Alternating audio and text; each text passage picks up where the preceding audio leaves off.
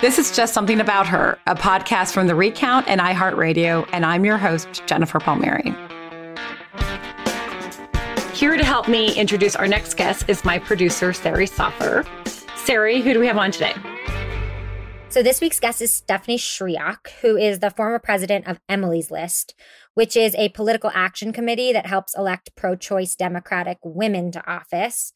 Um, some of their success stories you might know. They include your former boss, Hillary Clinton, three of the four original members of the Squad in the U S House of Representatives, and our vice president-elect, Kamala Harris. Um, and one of my personal favorite parts about Emily's List is the name. Did you know that Emily stands for Early Money is Like Yeast because it makes the dough rise? Yeah, hell yeah. A K A the group believes that you need to raise money early in a campaign to succeed. I mean, it shows you what women are up against because, you know, when they started thirty years ago, that was a big problem. It's like women couldn't raise money. And, you know, it's just a different set of obstacles for women candidates than there are for men. Yes, but Congress is about to have its highest number of women ever after the twenty twenty election. Still less than a third. But when Emily's List first started in nineteen eighty-five, women made up just five percent of Congress. So definitely huge leaps there.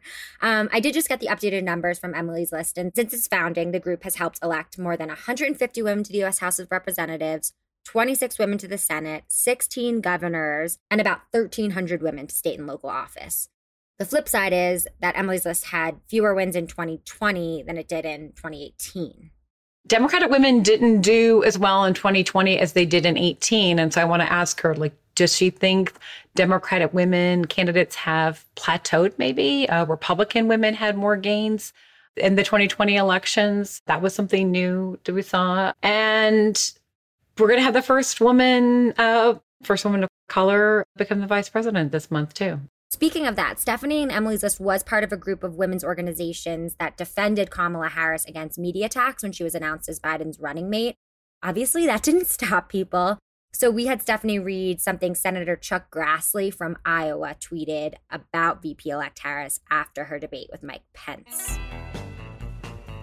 After the Pence-Harris debate, the winner is usually the one you would want to have dinner with. I think Pence would get the invitation. Most likable. Yes, from our friend Chuck Grassley.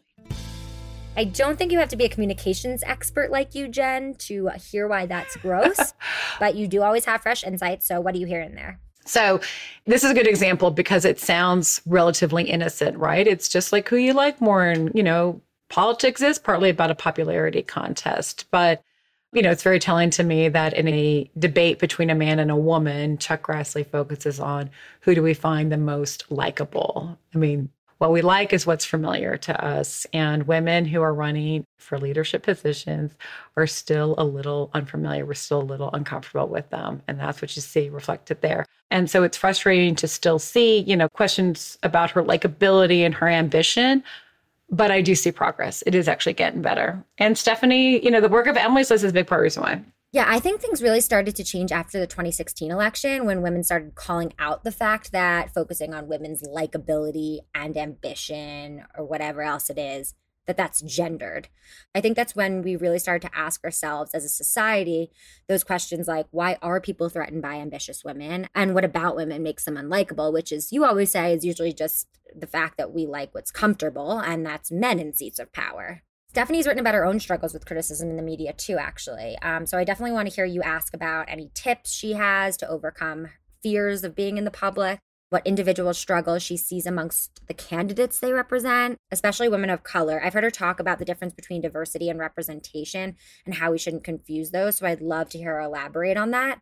So should we get to it? Let's do it. Yeah. Stephanie Schriock, welcome. Thank you. Jen, I'm so excited. I'm so excited you're doing this. I'm excited I'm doing this. I'm so excited for your book.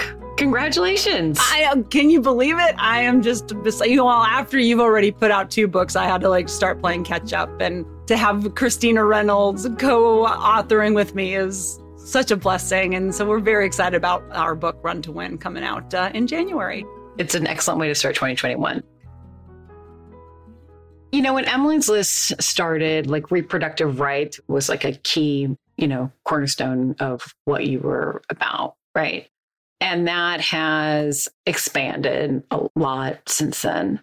I feel like the pandemic has just laid bare how broken the system is, like how we so clearly do not value women's work as much as we value men. And, you know, I feel like that's why we have all of these inequities that are revealed. Women are the most essential workers, but they're paid the less. They also suffered the most layoffs. There's a lot of women that talk about how they're just not going to go back to work because it's too hard to try to manage caring for children and more. That still falls on them. Yes. And I get asked this question a lot myself about what I think is going to happen. Are women going to fall back because of what they experienced in the pandemic? And I'm not as good at this organizer as you, but I want to organize around this. But do you, at Emily's List, are you all thinking about like organizing around the issues that have just revealed themselves to be so broken for women in the pandemic? We've done a lot of that over the years. It just kind of ebbs and flows because we are obviously deeply rooted in reproductive freedom, because we truly believe that if you do not have the ability to decide when and if you're going to have children, then you have nothing. You can't control anything. And we are, as women in this country, losing ground rapidly yeah. on reproductive freedom. And that should be very concerning. And not just because of the United States Supreme Court, though that is terrifying, but because of so many legislatures that have just solidly turned Republican, and the Republican Party just walked away completely from reproductive freedom and are now passing law after law after law as close as they can get to stripping down Roe v. Wade. They're doing it. So that's a huge problem for women in their ability to make economic decisions for their families and to work certain types of jobs, or to really figure out what their family is going to look like. And so it's all tied together into the economic security of their family. And, and Jen, I couldn't agree with you more. This is a moment to lean into the Sheryl Sandberg language, but we should lean into this moment to make changes. It's for women. It's also for our families and our communities to have better childcare, to have better healthcare system that includes some healthcare in the schools, which we've seen in Europe works very, very well. I mean, I remember going to the nurse. Now half the schools don't even have nurses in the schools anymore. Yeah.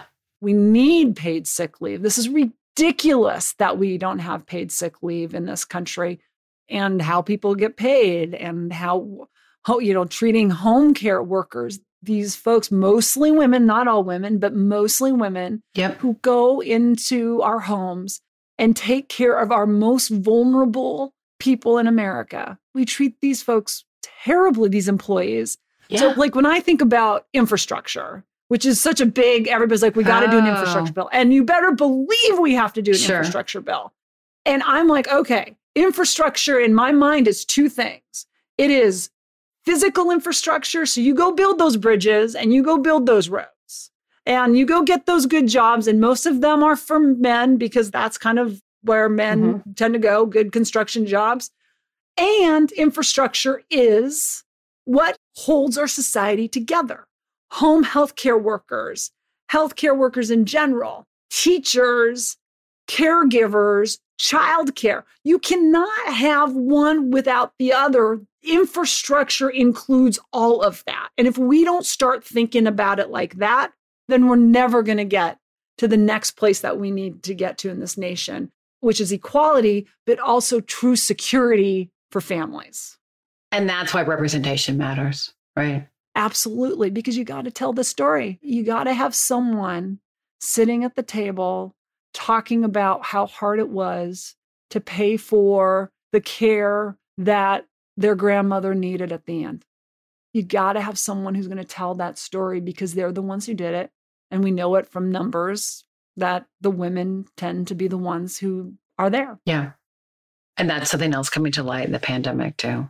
Yeah. The never ending work hours for women, the invisible work, especially mothers. Absolutely. Absolutely right. And we've got to just really put that focus on there. It's going to make our society stronger. I mean, it's not, it's yeah. like, it's a win for everybody. It's, it's not just a win for women. It is a win for everybody. We have an economy that is set up today where you basically, as a family, need to have two incomes coming in. You just do. I mean, we could have a longer conversation about that, but that's where we are. And then there's the caregiving of the seniors, your parents, your grandparents, and there's the caregiving of your children.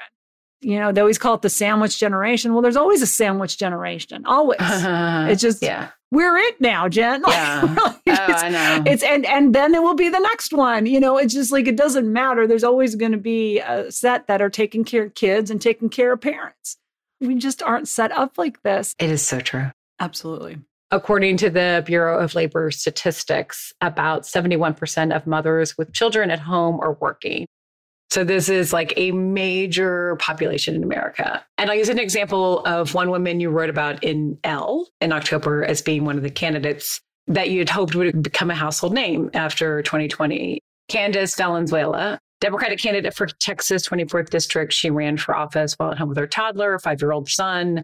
She's taking part in virtual learning because of COVID. And she did not win. Um, there could be a million reasons for that. But, you know, one that sticks out to me is she just had so much to balance with that campaign.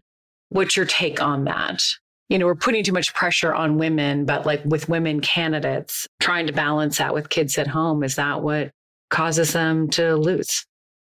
I actually don't think that was the case this particular year. It was it was definitely an added challenge. Yeah. But it's always, it's a different kind of challenge non-pandemic when you've got little ones because you tend to travel more. So the difference this go around was that they were home with their kids trying to do all of the things that you do at home. In eighteen, they would have been on the road, not at home right. with the kids. As it turns out, being a working mother, whether, yeah, it's hard. Yeah, it's it's never easy. And so you've been at Emily's List for eleven years, right?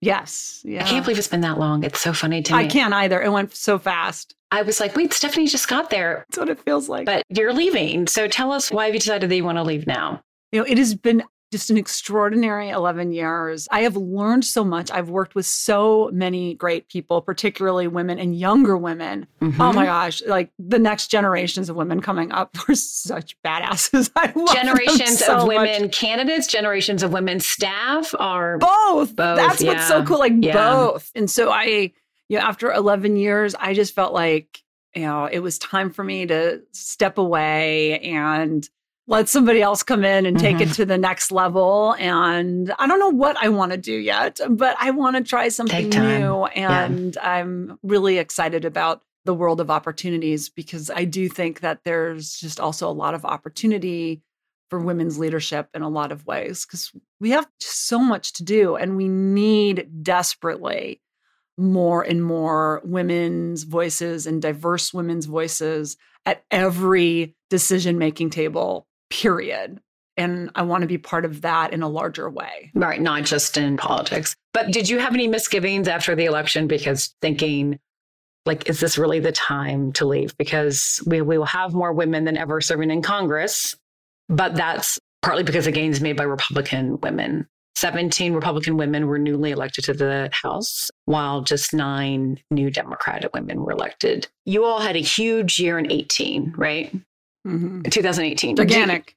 Gigantic year. Gigantic, historic, historic huge year, year. of de- electing Democratic women to the House and to governors and, you know, all of it across the board. Do you think on the Democratic side, we've plateaued some? Yeah, no, no. It's, I have this running, my staff laughs at me all the time.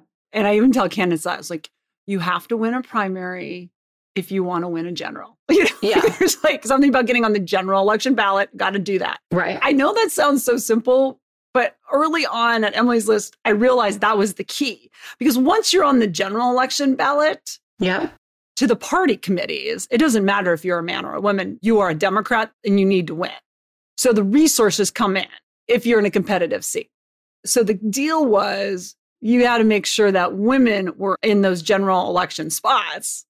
And let me tell you, not always easy. No, they don't clear those primaries yeah, for those women. They don't. I had some pretty extraordinary conversations early on in my tenure where they're like, why are you recruiting a woman in this district? We already have a male running. Yeah. And I'm like, there's going to be a primary.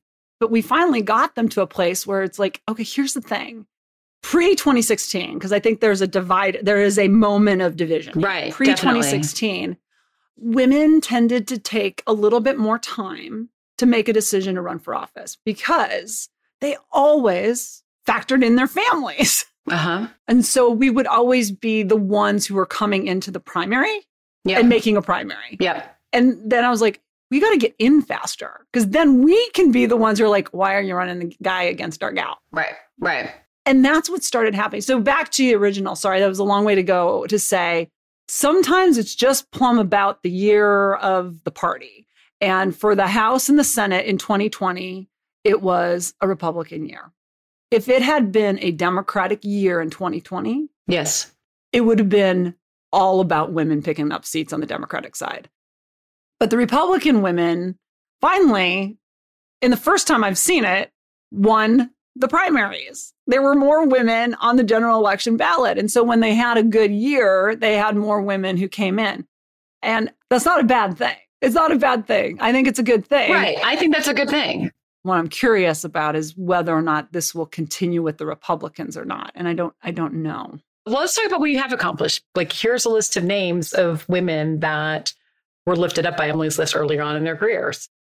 Kamala Harris, Tammy Duckworth, Elizabeth Warren, Amy Klobuchar, Hillary Clinton, Kirsten Gillibrand, Governors Gretchen Whitmer and Ann Richards, Congresswoman Gabby Giffords, Ayanna Pressley, Rashida Tlaib, Ilhan Omar. So how important is it that you are there at the front end? How do you do this? Well, for so many, and it varies a little bit depending on the woman and, and mm-hmm. who's jumping in, because not everything's the same. That's that's the one thing I like to say, like, different women need different things because we're different. Right. right. Right. I love it. Right. It's like, we're not all one thing. Right. But they need different support than men do. That's right.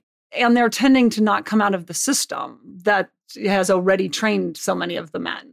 So they're just starting with a deficit. And it's not just financial. It is, how do you find staff when you're not part of the establishment that's going to hand you the staff? But just even thinking through telling your story, because I think for yes. so many women, not all women, and Christine and I talk about this in the book a lot too, it's about being able to tell your story and be confident that it is a story worth telling. And I'm going to say this to everybody who's listening. Everybody has a story that is worth listening to, hearing. Every human being has a story that is worth sharing.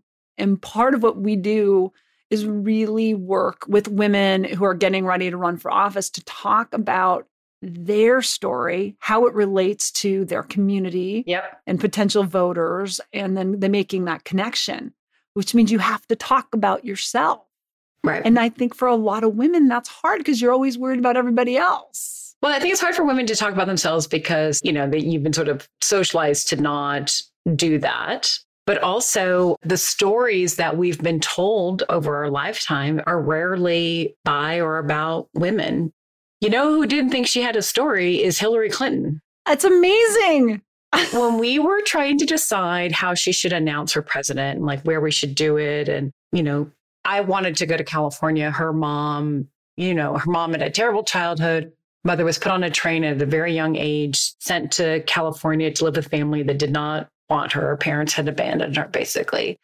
And I was like, let's go to the train station where your mom ended up in Alhambra, California, and like tell your story. And Hillary's like, I don't have a story. My husband has a story. Barack Obama has a story. I don't have a story. And I could see what she meant, which was like, we like our leaders to mirror American stories, right? And Bill Clinton did that, right? Pull himself up by his bootstraps from Hope, Arkansas. He was sort of like a new generation taking over. Barack Obama like spoke to the promise of America.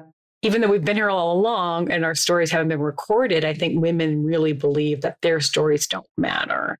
But my experience is for women candidates, tell me this is true, it's like their stories matter all the more because they're still a little foreign to us. We want to know, why are you running? Like, what is motivating you? Because they haven't heard it before. Yeah. But as soon as they hear, they're like, oh, this makes complete sense. It's completely relatable. Mm-hmm. That's what's so powerful. And I feel like there was a shift in the women more willing to share their stories after sixteen. And I don't know. So some something's evolving in the culture, which is also the Me Too movement and and what, you know, Time's Up and all those. There's a moment here where women are finding their power to share their stories. Unfortunately, those are negative versions of the stories, but the stories nonetheless. But we really do need to continue pushing through that because, truthfully, it works. Let's just, just be blunt. Like, let's just be calculating operatives here for yes. a moment. It works. Like, oh my gosh. You know, Amy Klobuchar talks about having to fight to ensure her daughter had more time in the hospital and then, you know, fought to change the laws. That is every family story. You know, anybody who's having children, I should say, that's their story. And until you start talking about that, we were afraid to talk about being mothers and daughters and sisters. Yeah. It can be hard, but I had the honor, it was hard, but the honor of being with my mother in her dying days. And as a caregiver standing with my dad and my brothers, we were there. That is part of my story. It is part of who I am now. And we need to talk about that because that's not different than other people's lives. What it is, is it connects us to each other. And the women are so much of the connective tissue of our society yeah. anyway. Yeah. Why wouldn't you want those folks, the women, you know, in positions of power who bring those day-to-day struggles and how you fix them into office? It works. What's emerging in this, you know, in these like years, which I think are sort of watershed years of change in America, is a new American story that we need to tell because too many people were left out the first version. Absolutely. We're going to take a quick break. And when we get back, Stephanie and I will talk about how not all women face the same difficulties running for office or reaching the top in any industry.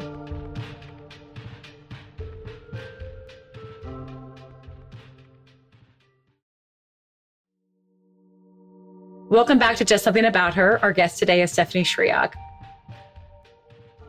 I was interested to see Deb Holland become named Biden's nominee to become Secretary of Interior.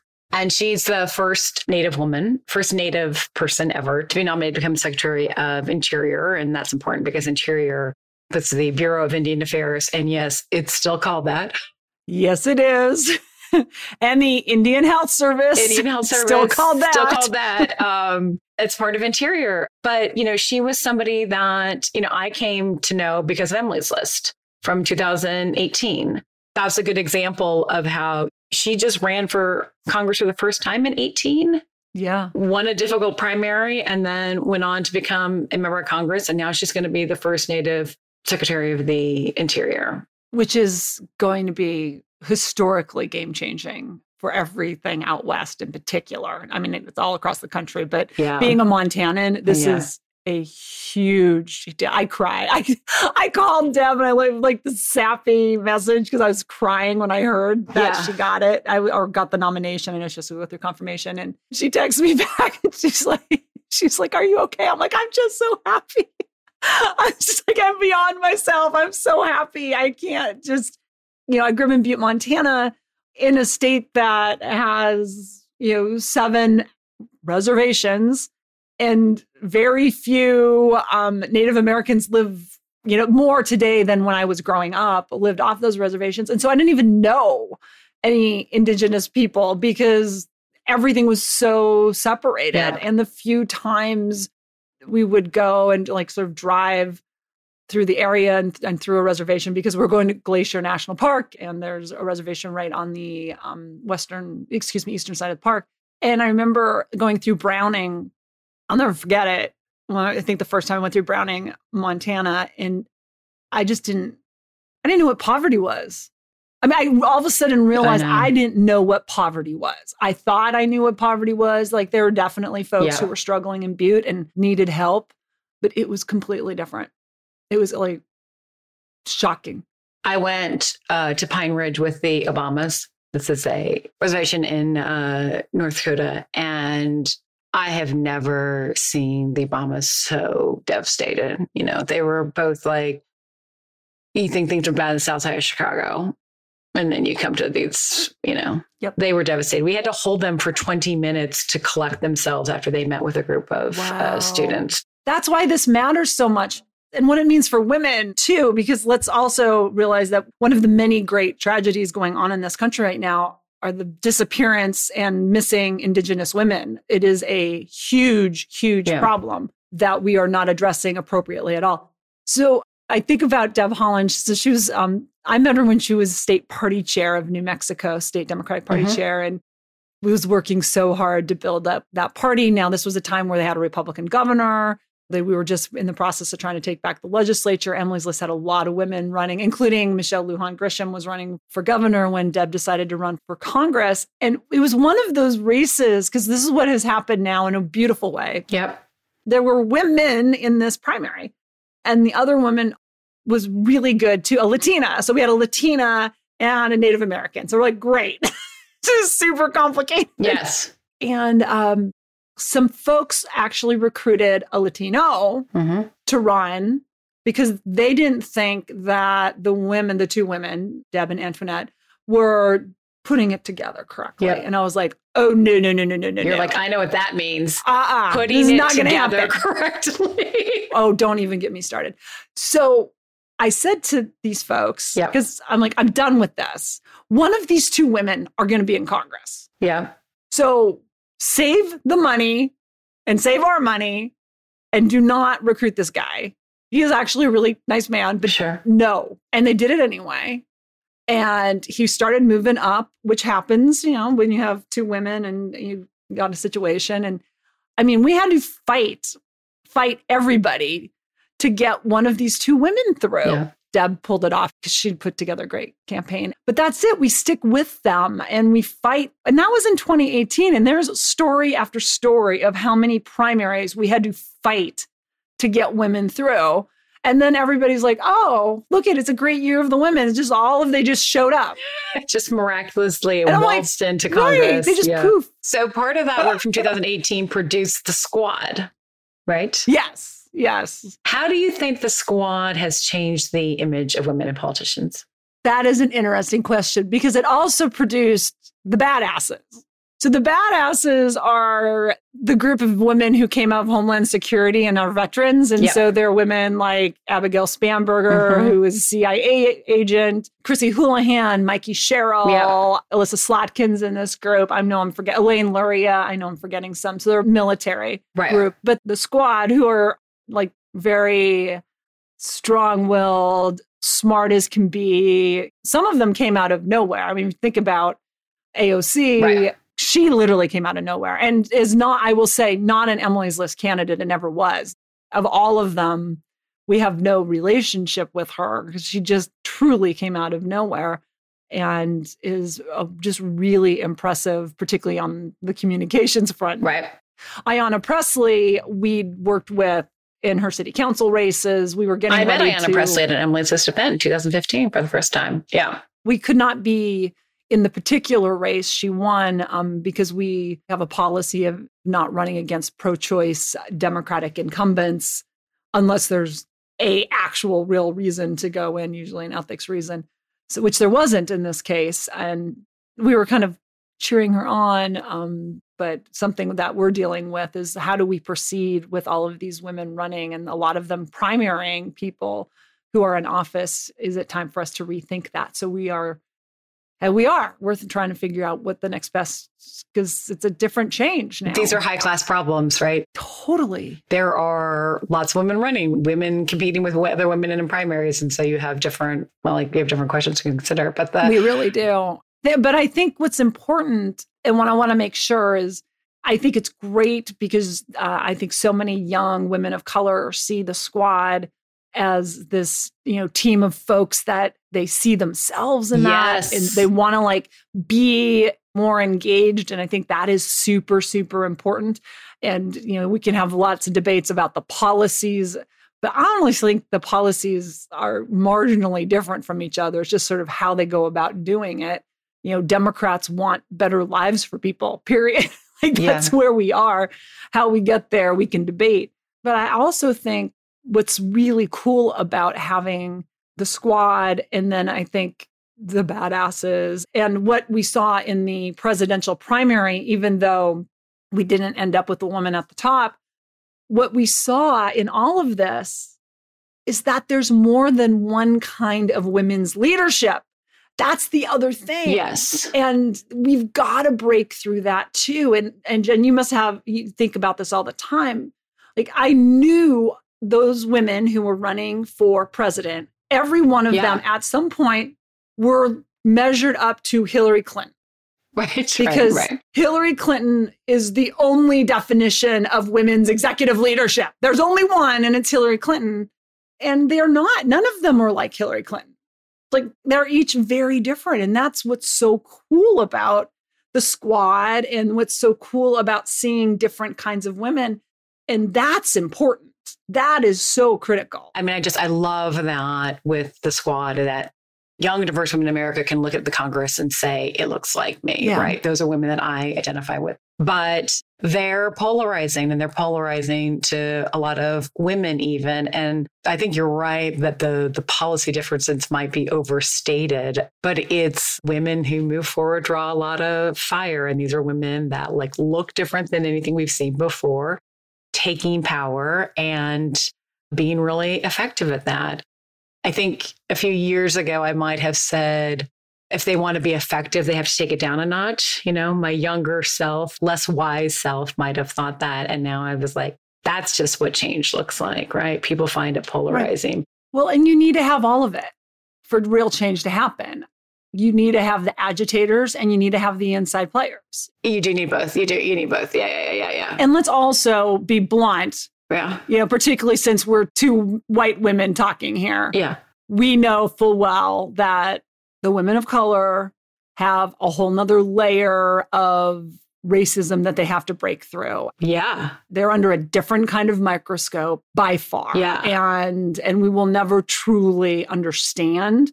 We can hopefully try to empathize and, and try, but because of who we are and the world that we get to walk in versus the world they have to walk in, it's very different. And if the squad were white, do we think they'd have the same kind no, of coverage? No, of course not. Of course not. No, no, no, no, no. Of course not. Like, absolutely not. Right. This is why they're so important to this next evolution of our government, because our demographics are changing. This is this is the America. We, oh, just, we, we are all of us. Yeah. And we've got to figure that out. On the Well, This Isn't Normal podcast, you said, and I'm going to paraphrase something like, we're trying to break the idea that diversity means white people represent white people, Black people represent Black people, Hispanic people represent Hispanic people. It doesn't have to match one to one.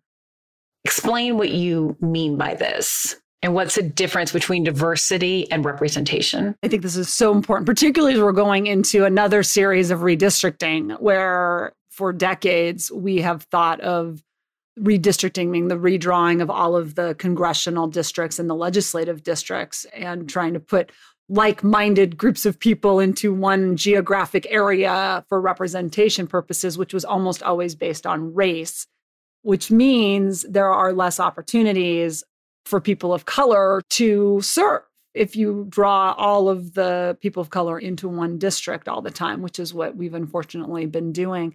But what I think is really, really important is that representation is spending time understanding the people you're serving yes. from all aspects of life. Well said. That's what representation is.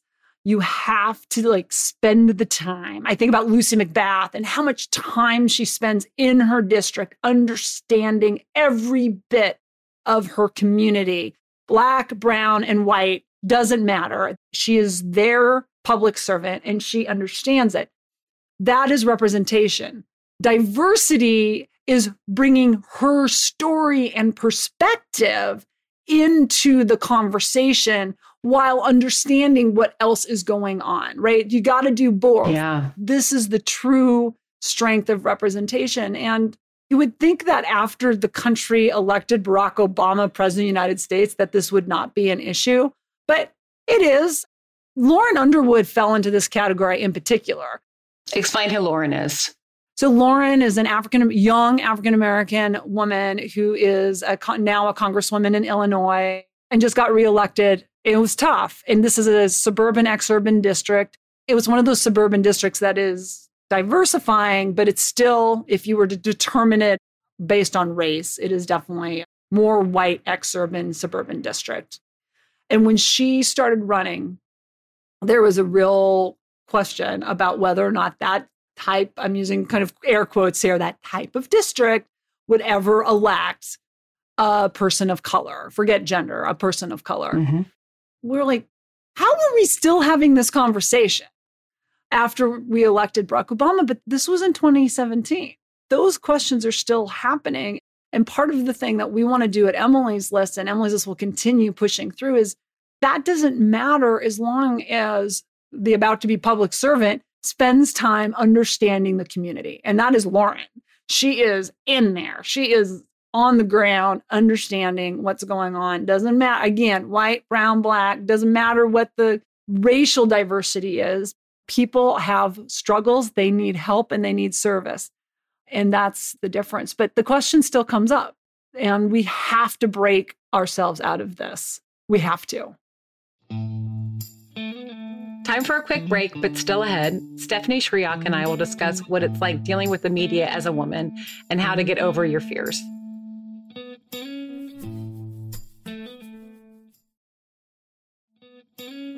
Welcome back. We're talking to former president of Emily's List, Stephanie Schriock.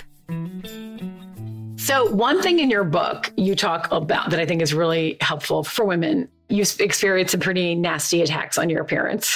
Capability, weight, like all the stuff that you reveal in the book. It's so true. Your experience made you avoid media for years. And I know a lot of women do this. A lot of women in politics, even the women they that do. work in politics are scared to talk to the media, be on television because of these concerns. So what, what advice do you have for women? How did you overcome your own fear?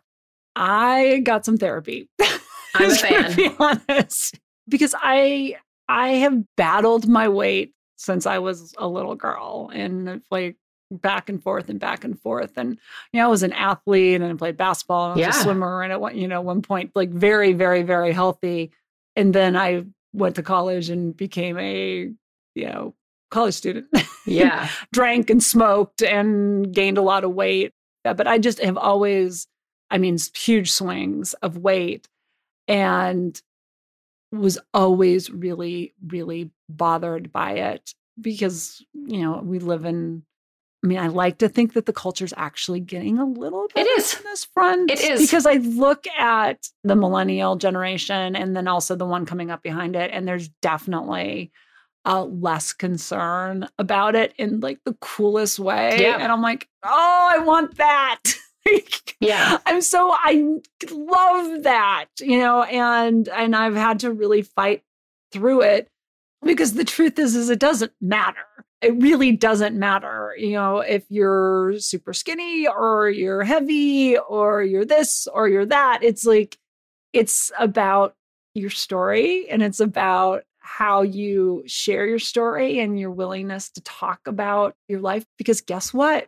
Lots of people have these same fears and um, challenges that they overcome, and to show that this is not something that bothers you is really, really important. I think it sends such an important signal. We need examples, and we have more examples. Yeah, it sends such an important signal, Stephanie, to like that to other women who are also not perfect, that you don't have to be perfect. Because who's and perfect? Just to society is, you know, large. Just see women of all ages, sizes, colors, you know, appearances. Leading. And, you know, that's what's so great about Congress now. I feel like you do have a sense of that. I mean, still there's not, it's, you know, only about a quarter of the House of Representatives is, are right. women, but it is a diverse group of women in every way. And so you see all of these models of leadership. And that's when you realize like how, you know, you and I can be examples too, right? And you just, I find confidence comes from within, but it inspires others. And if you can just be comfortable with your own appearance, no matter what it is, it's going to help people in ways you can't, you know, imagine. And the confidence is everything, right? It's all about. But it's all about confidence. It really is. And if you can find whatever it is that makes you confident. Yeah. You know, and maybe, maybe you have to have a little pep talk with yourself sometimes, because maintaining it all the time is just like, I don't know what meant me. Maybe there's some humans who can do that. I'm not one of those humans, but a little pep talk or a little, a little bit pep like, talk hey, or just like, I'm here. Yeah. Look at what I'm doing. This is amazing. You know, you got to tell it. I mean, the other thing that I tell women like us, you know, that work in politics, because a lot of women don't want to go on cable or be on the record in the newspaper because they tend to go behind the scenes, but also a little scared about being criticized for whatever you say. And it's like so important that women do speak up, because otherwise, if it's only men quoted in the story, they're writing the political narrative. There's two other pieces of that I think about, Jen. Yeah. Is one, so many women do not want to make a mistake. Yes, that's the fear. Like one mistake feels like a disaster. And the harsh reality is, is that women still don't get to make as many mistakes. So it's not out of pure lack of, you know, confidence or fear of risk.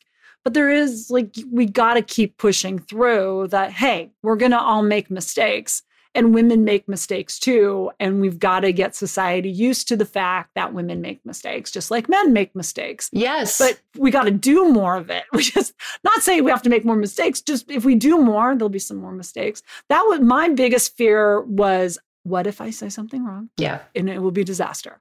Well, no, it won't ever be a disaster. Like, particularly in today's news cycle where nothing lasts more than ten minutes, it feels like. Like, you really are yes. okay. So one, one is the, I know we're supposed to be perfect. No, we do not need to be perfect. We need to be us.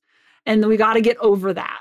No more perfection, progress. Yes, you're so right. I'm always like, don't let perfection get in the way of progress.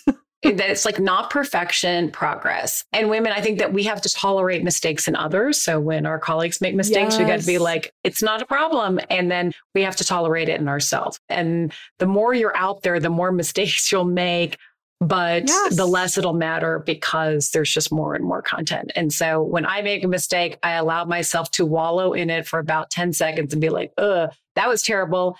And then put it on my mind. Thank you. It's taken some practice, but it works. I'm able to put it on my mind and move on. Exactly. And that's a good way to do it. The other thing, and I'm sort of calling out to our leaders, yes. our women leaders and our women elected officials, not the candidates, but the ones who are there. We need to see you more. Mm.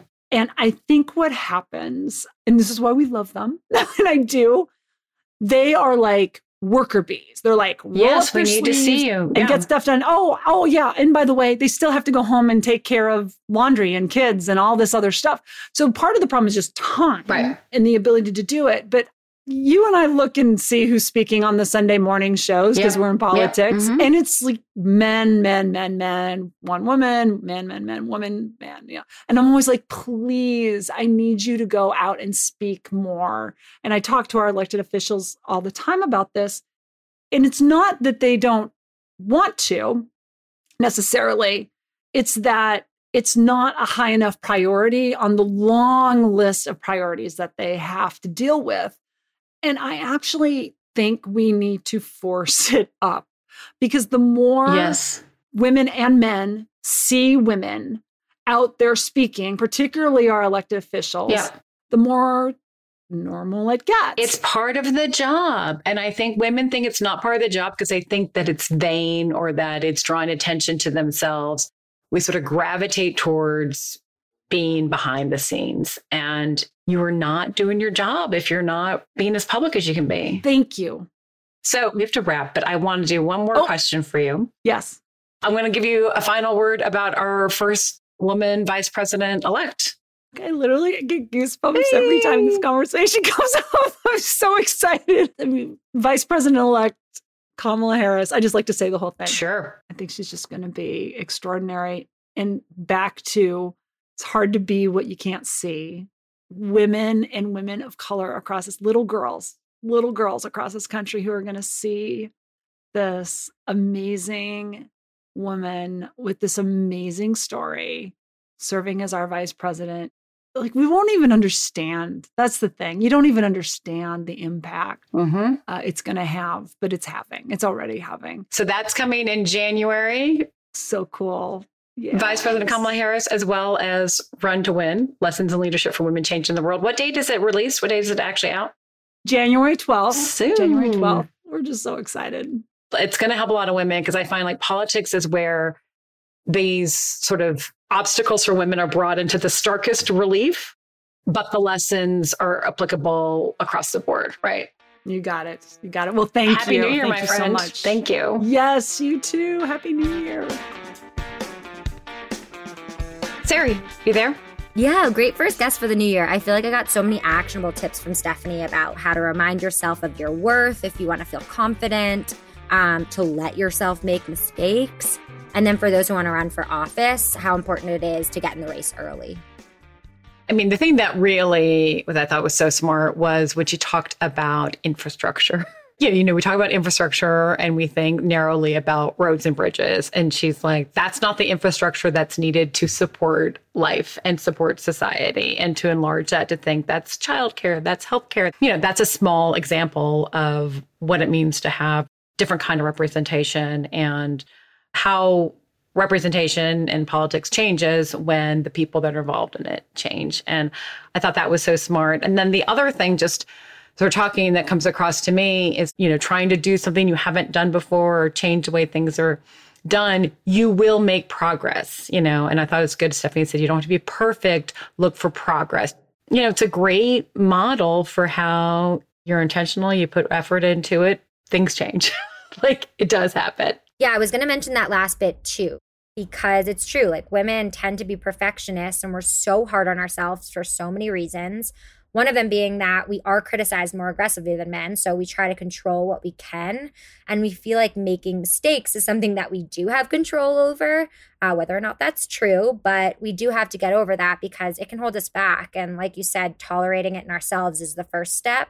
Um, I also think it's really important that we see women make mistakes and survive those mistakes because we have way more examples of women making mistakes and getting torn apart for it. We never hear from them again because, you know, we don't trust them anymore.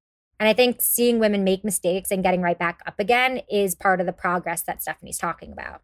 And you gotta, you can do it in your own life. I mean, I used to hold myself back to do things for fear of failure. And it's not like I succeeded at everything, but I just, you can learn to tolerate imperfections in yourself. I am here to tell you it is possible. Actually, one of the lines um, we discussed in Stephanie's book is you have so much to bring to the table and you can learn the rest. And I think that's another example of like tolerating that you might make mistakes, but you will learn and you have so much to bring to the table as a baseline. So I think that's just so poignant. Yeah, it's really good advice. Really good advice. Yeah, great kickoff to the new year. Yeah, Happy New Year. Happy New Year.